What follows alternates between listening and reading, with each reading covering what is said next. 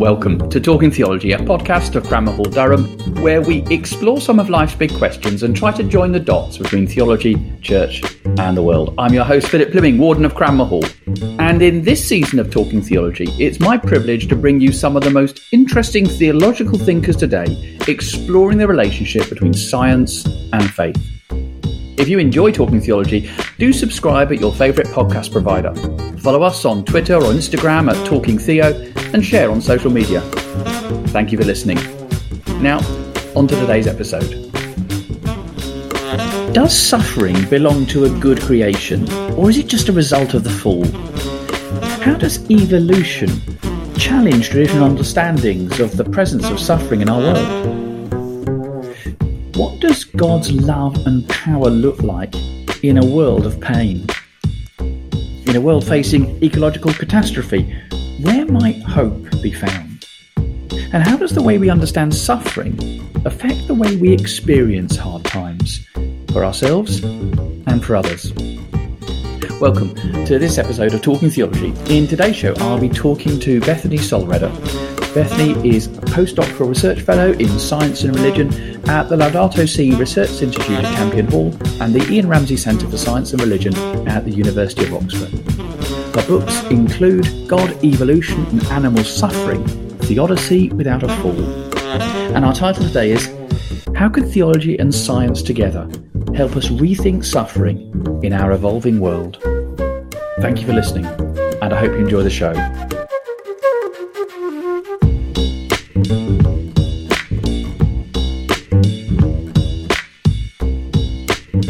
Bethany Sollereder, welcome to Talking Theology. Thank you very much. Thank you very much for having me here today. I'm absolutely delighted.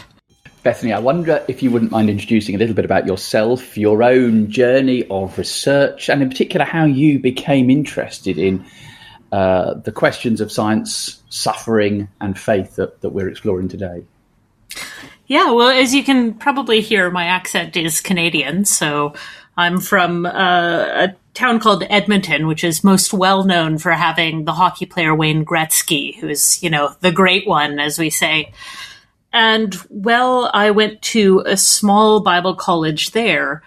I started thinking about this question of suffering and evil in the world. And it was particularly acute for me because I was also at a church at the time where the, the pastor was quite abusive, not sexually so, but he was you know, manipulative and destructive of people in the congregation. I remember just thinking, how in the world does God allow this to happen? And so I started exploring the question of, of suffering and started thinking actually about religious violence, people like the Templars and people who did violence in the name of Christ. And so I enrolled in a history program at Regent College in Vancouver.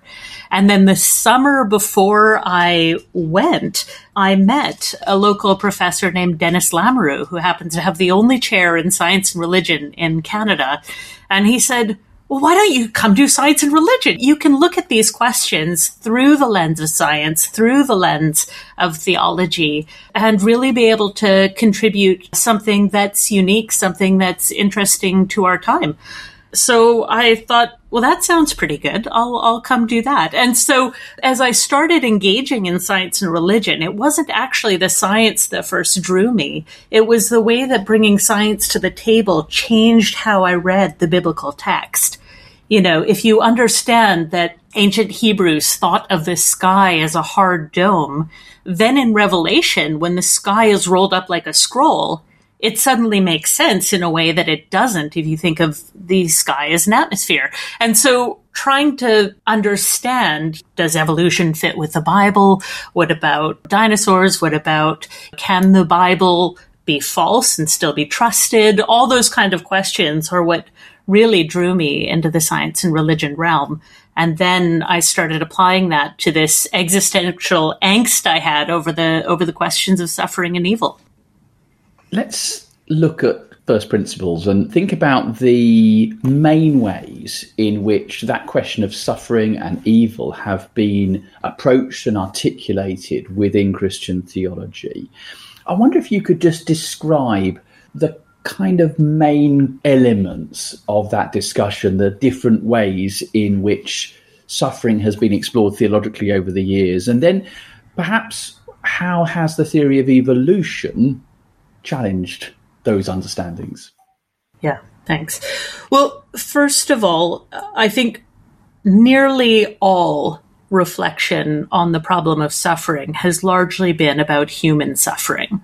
So I think that's the first thing to say about theodicy, which theodicy is this branch of theology that deals with the question of how God can be good in, in light of evil. So in theodicy, most of it has been human centered. And there have really been two major solutions that time and again have risen to the top. One is called the free will defense. It's the idea that God created a perfectly good world. And when Adam and Eve sinned in the Garden of Eden, everything came tumbling down and suddenly you have sickness emerging, you have death emerging, you have, you know, misery and all our woe. The second approach so in the first approach, you're basically saying God didn't create this; it's it's our fault. We're the ones who are responsible for for the state of all suffering, and we deserve it. The second view says, well, you may not deserve all the suffering you encounter, but God uses it as a way to draw you into closer community with God's self.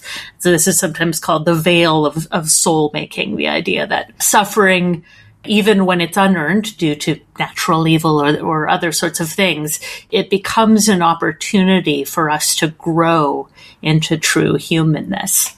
Now, when evolution comes in, you're suddenly saying, okay, well, there's a huge chronological problem with that first picture, the idea that it all came tumbling down in the Garden of Eden, because suddenly we have dinosaurs eating each other and dying of cancer 120 million years ago. That doesn't fit if it all came in with humans who are quite new, geologically speaking. You know, modern humans are about 50,000 years old.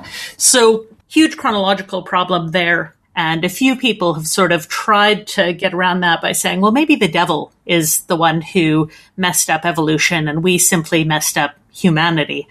But the bigger problem with evolution is that if you take the idea that natural selection is still one of the primary mechanisms, it means that death and suffering and competition and violence aren't accidents in the world. They're not contrary to God's world. They're actually tools in God's creative toolbox for creating and developing the kind of life that God wants. And that that really poses some some theological questions. And I wonder if we can explore that last point and the theological question it raises that it seems to me addresses what you describe as what's sometimes called the cosmic fall narrative. And you explore this in your book, don't you? God, evolution, and animal suffering, in which you say, well, actually, you say, let's look at this question of suffering not through the lens of humans, but through the lens of the animal world. And, and you suggest that the Bible does not teach unambiguously a cosmic fall narrative. Just describe the cosmic fall narrative for us and how it's different to the other fall narratives, and then sort of say, well, what's at stake if that narrative is actually perhaps not as much there as we thought it was? Sure. So, I mean, as the very word fall implies, it means that there's an original perfection that's lost due to something going wrong. So in the cosmic fall narrative, it's the idea that with particularly, I mean, you can have different sorts of cosmic fall narratives, but essentially it says that suffering, death, decay, bad weather, the tilt of the earth, I don't know, whatever, whatever you want to say is wrong with the world happened as a result of sin. And not as a direct causal effect due to natural causes. So I'm not saying, you know, we pollute the earth and therefore, you know, suffer lung cancer from air pollution. That would be a direct cause. The cosmic fall is that either as God's punishment or as some sort of spiritual degradation, creation has fallen from its original integrity. So the ways that most people understand that being manifested in the traditions, whether you're looking at Calvin or Luther, I mean, they're saying the existence of disease. I mean, Calvin really did think that the tilt in the Earth's axis, which causes extreme seasonal shifts, was a result of sin in the world. So he sort of imagined the world on, on a straight axis and then sin happens and it shifts that 14 degrees or whatever. And so basically you have this physical manifestation of sin. So the majority of people, when you talk about the fall, think about the human fall. Adam and Eve in the Garden of Eden falling, and then suddenly lions looking at lambs and going, Hey, you look tasty for the very first time. And as, as I referred to before, some people will say that it was actually Satan and the fallen angels who instigated a cosmic fall, not within human history, but at the very beginning of creation, so that the whole evolutionary process has been marred. And that would be something C.S. Lewis defended, Michael Lloyd, Gregory Boyd, a few, a few different people have put that forward as a way to solve the theological issues. But if you set that aside, if you say, as, as I do, that we're going to try and proceed without using fallenness, then we start getting into, okay, this world, with all of its ambiguity, with its pain, with its suffering, with its death, is the world God called good? And that becomes both very tricky, but really generative as well, because it starts to push you into the scary places about what love is and how love is communicated in creation. And it's not necessarily a rosy or a pretty cozy picture, but I think it's one that is robust in times of, of change and crisis like we're facing right now with climate change. We'll come back to that in a moment, if we may, Bethany. Just to clarify, therefore, your argument is not that the human fall, in how we understand it, didn't take place, but rather the implications for creation that people have extrapolated from a human rebellion against God, that they are not necessarily the case. But do you think the language of fall is still appropriate from a human perspective? Yes. Again, I think fall is problematic because it assumes an original perfection. So what I would rather talk about is the entrance of sin and human innocence before that. so in the same way that a child growing up from a baby to an adulthood at, at, some point has their first sin and i think that's that's a move from innocence to sinfulness not a move from perfection to a somehow degraded condition maybe that's a small distinction, but I prefer the language of the entrance of human sin. So in no way am I saying sin is not a reality we face or that the world is exactly as God wanted it, but rather the natural processes that shaped the world are God's processes. So let's explore that a little bit more. You said that the existence of disease, for example, is not evidence of a cosmic fall, but rather is part of that creation which God calls good. And you say that takes us into a, a tricky place, but also a generative place because it helps us explore questions of what love is.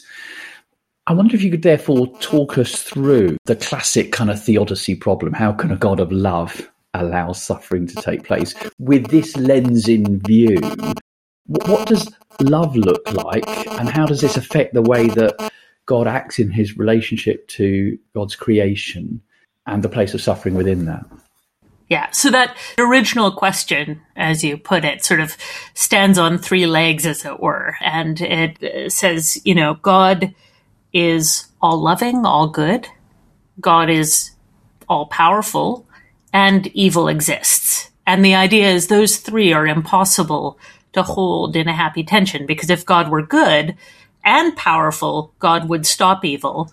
And if God lacked the power to stop it, that would make sense. And that's largely the process theist solution is to say God would like to stop suffering, but as Tom Oord says in the title of his uh, recent book, God can't. and, and then you could have other solutions that say, well, actually, God's not very loving. And somebody like Wesley J. Wildman would say that. Well, when it comes down to it, God is not in the caring business. But again, I think that that's an important departure from the Christian theistic view. So I think what I see as the place of love in this picture is that love is expressed most deeply in letting the other be themselves, even when that hurts. So, one of my favorite theologians, W.H. Vanstone, in his book Love's Endeavor, Love's Expense, says that the lack of internal limit to love is often marked by its external restraint. or I think he says it better than that, but it's something like that. And essentially, what he's saying is that if love can't give freedom to the other, can't let the other be themselves as they are, then it's not real love. And I think that's actually a message that resonates really well in the contemporary moment. But of course, the effect of that is that sometimes the beloved is going to make choices that you don't necessarily think is the best way forward. And so I think evolution is one long example of God giving freedom to creatures to be themselves and not micromanaging the process, not saying, oh, that's a little too violent for my taste. Or, you know, parasites, you know, you're cheating. You're cheating on the regular exchange. I'm going to just, I'm just going to cut that off. God doesn't do that. God allows all creatures to be themselves. And so you grow what you have growing up together is both the wonders of altruism and cooperation and mutualistic symbiosis. And you also have parasitism and carnivorosity and disease, infections, that kind of thing. And so, therefore, you use the example, don't you? I think of dinosaurs, and you said, well, if dinosaurs hadn't existed in your book, you said all sorts of things wouldn't have happened as a result. It was awful that the dinosaurs died out. Just give us that example and tell us why that makes a difference.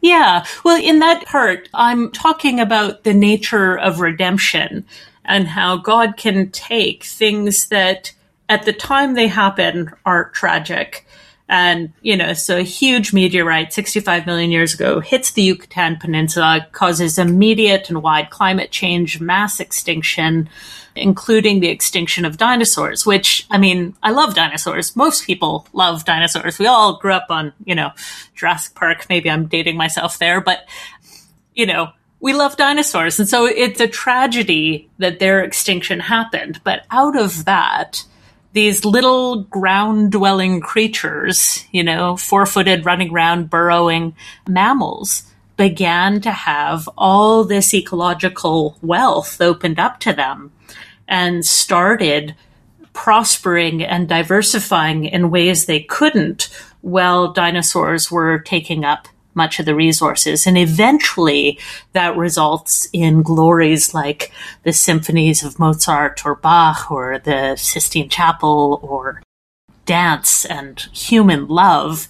And so I don't think going back 65,000 years that God said, okay, I'm just going to make sure that a meteorite hits the earth at just this time because we really need to move this story on a little quicker.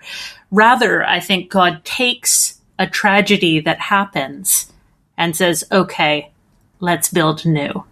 And I think that that is constantly God's process in taking things that are tragedies, like mass extinctions, and building something new out of them. I'm trying to avoid that phrase build back better because, but in essence, that's what it is. God constantly builds back better. God's love is more creative than the tragedies the world can hold. And that's my defeat of evil. That's my justification of God is saying the creativity and the love of God will always outstrip evil, no matter how tragic. And you talk about that redemptive work of God. How do you map the person and work of Christ onto that broader redemptive purpose and work of God in relation to this creation where animals are allowed to be themselves and where evil exists as part of the created order. Yeah. I mean, I think there's a sense in which the life, the death, the resurrection of Christ essentially tells us what creation has meant all along. It makes sense of the fact that all new life is based on the death of older life, that every spring only comes after the death of winter. And so when we see this vibrant man who is killed innocently, put to death, just like so many creatures have been over the course of evolution, you know, met an untimely death. We also begin to see that there's actually life after that. There's redemption after that, not only in this world, and we could talk about different forms of redemption. So the little baby bird is eaten by a passing fox, and yet that fox's cubs survive and thrive because of the death of the baby bird. You know, we can we can see energy moving through trophic systems as redemptive, but also saying it goes beyond that. There's there's life beyond this world in the new creation that also offers just that glimpse of hope that we see in the resurrected Christ. And so I think there's two sort of levels I see it on. One, Christ as, as the sort of example of the victor over what could seem just the tragedy of the world, but also the idea that Christ is kind of the organizing algorithm that brings these disparate storylines and is able to tell the story of creation as a redemption story. So if we go back to the dinosaurs for a moment, you could say that actually the glories of Bach are not just a result of the dinosaur dying, but there's something about how their legacy is enriched by being part of what causes Mozart. Right? So there, there's a sense in which we read that back and we give them honor for having died and provided us with this option. And, and that's the case when we eat anything, right? Uh, we, we have a contemporary cultural moment where eating meat is seen as causing death and eating vegetables is not. But actually, that's just being worried about literal bloodshed. Everything we eat, we have killed something. We've killed some other life to sustain our own. And so all human achievements are based on the death of other living creatures. And I think there's some way in which those achievements can then be read back to the honor of those who died to provide it. You mentioned Jesus Christ as the controlling algorithm that tells us this deep story of creation, and you also referred to the new creation. How do you see the place of or absence of suffering within that new creation and how that new creation is different to the creation that we see in our world today, which God called good? Yeah, that's a really interesting question because I can't explain how it would work.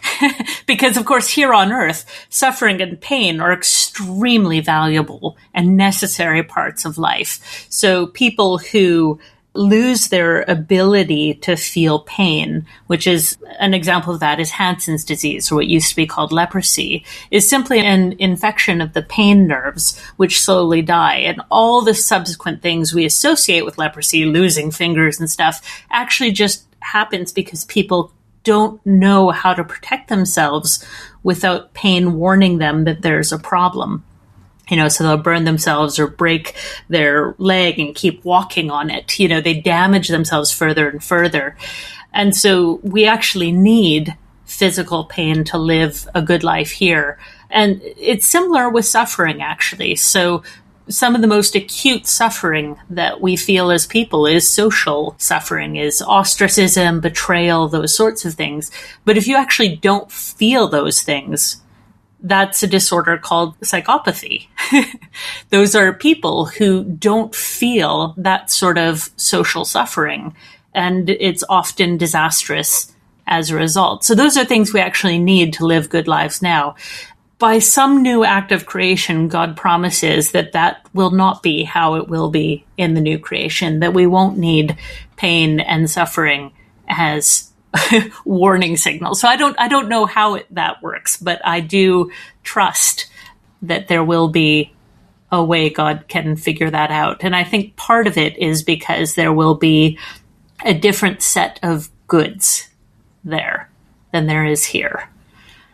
You mentioned earlier about the fact that this place where suffering and pain is part of the creation which God calls good takes us to a tricky but a generative place. You said it helps us explore what love is. It helps us also explore what hope looks like.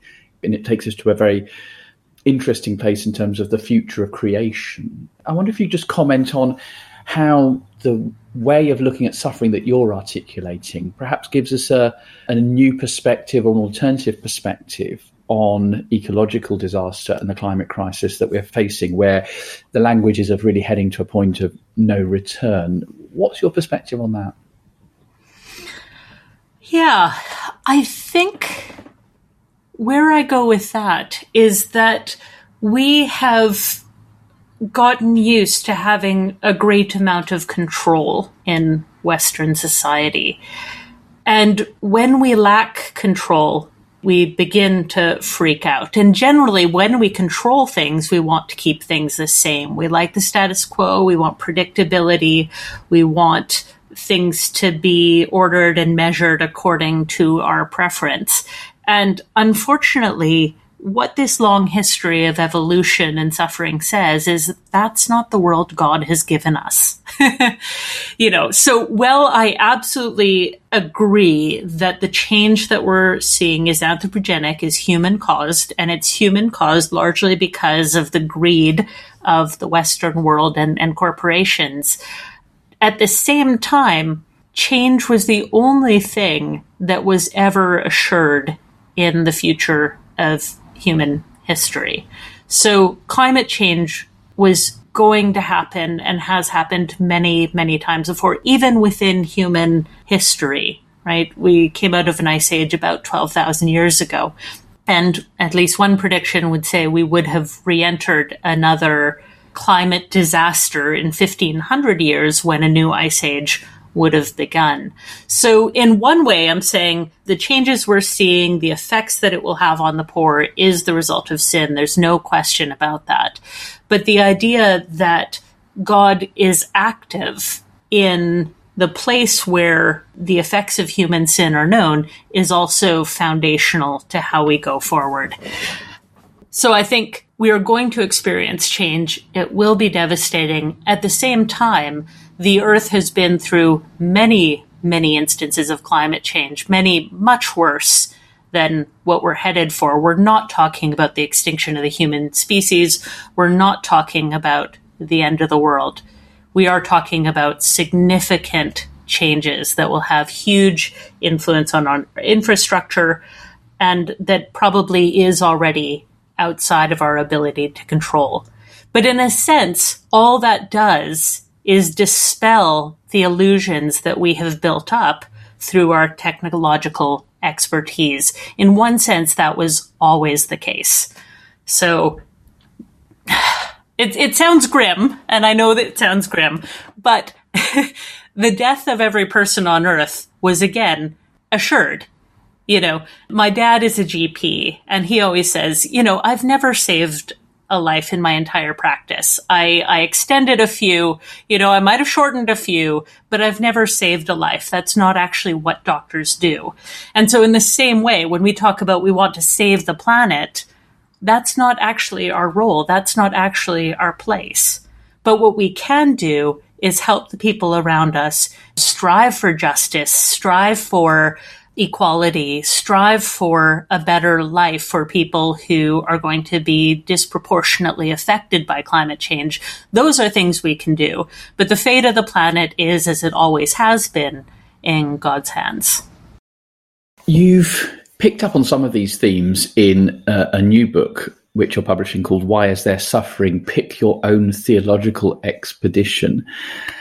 And I know it's a really groundbreaking book in how it's structured and how it invites the readers to explore this really significant topic that we've been exploring today. Just give us, Bethany, a quick sense of what the book's about and how it might be accessible and helpful to a whole range of readers. Yeah, so the book is really an attempt to help people have the opportunity to do the kind of exploration that I did during my PhD. So I said that when I did my PhD, I came to it with all this existential angst about why is there suffering? Why is God allowing these things to happen? And I was privileged enough to have three years to kind of go through all of this material most of which is totally inaccessible philosophical jargon argued through formal logic. It's terrible. And I say this as somebody who writes that kind of stuff. So what I wanted to do was offer that kind of exploration to people who don't have three years and really can't be bothered to learn all the big words. And I have so much time for that. So then I was thinking about the way that people encounter suffering. And, and a few psychologists, I'm thinking particularly of Jamie Aten at Wheaton College, have done studies that show that the way we think about why we suffer actually changes how we suffer. So if you think you're suffering because God is punishing you, God is an angry judge, you have a lot worse time of it than somebody who thinks of God as a loving presence who's going to help you through this, right? So the way we frame why they're suffering changes the way we experience suffering. So this book was my attempt to really let people explore in a in a sort of lighthearted way the different options that are available to them. And so really it's structured in the way that these novels that I used to love were written. They were called choose your own adventure novels. And so, you know, it would start with you're walking through the woods as a princess or something. And when you came to a fork in the road, if you wanted to go up to the castle, you turn to page eight. If you want to go down to the woods, you know, you turn to page 11. And so I just thought, actually, that could be a really fun way to let the reader have agency over the theological journey they want to take. And they can flip back and try something else. So the very first question is similar to that three part structure that we did with, uh, we talked about as the basis of the Odyssey, which is the very first question you're encountered with is, is God loving and powerful? Does God exist but doesn't really care about us, or does God not exist? And you can flip to different parts of the book and begin to see how the theological journey feels differently depending on what sort of theological decisions you make. I've had a sneak preview, Bethany, and it's a fascinating read. I wonder if I can perhaps take you back to where we started this chat, Bethany, which is the existential angst you experienced about the place of suffering in, in, God's world. And I just wonder if I could ask you more personally, how has this theological exploration that you've engaged with and which you've given us a, an insight into, how's that engaged with your own faith, walk, discipleship, and perhaps journey of prayer? I think it's been really, really helpful in the sense of I'm not shocked by evil in the world. I, I mean, I, I am shocked by it, but maybe I'm saying I'm not surprised by it. Nor does it send me into a into sort of a spiritual tailspin. So I think well, there's two different types of suffering. There's suffering that happens to other people and suffering that happens to ourselves. And so I think when you see suffering that happens to other people, I'm I'm not spending my time or my energy saying, you know, why God is this happening? I'm saying, how can I help? How can I be part of that redemptive story that God is going to write out of this?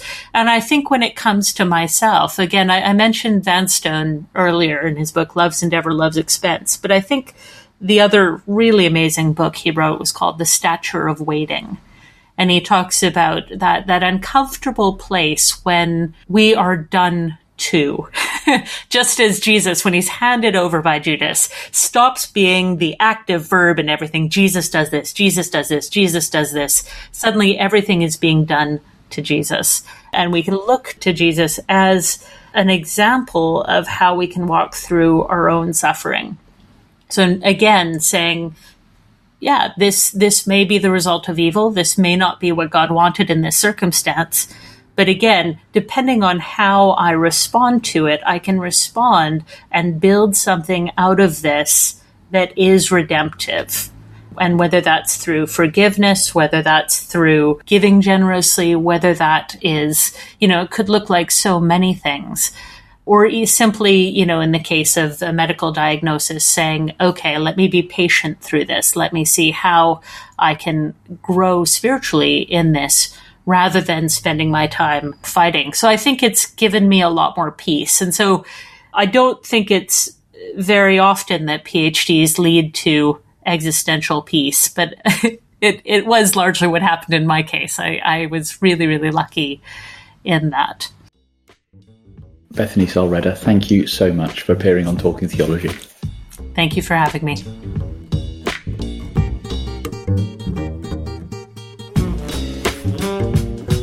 You have been listening to Talking Theology, a podcast of Cranmer Hall within St John's College, Durham University. This series of Talking Theology on the relationship between science and faith is being brought to you in partnership with the project Equipping Christian Leaders in an Age of Science. For more information about Cranmer Hall, please visit cranmerhall.com.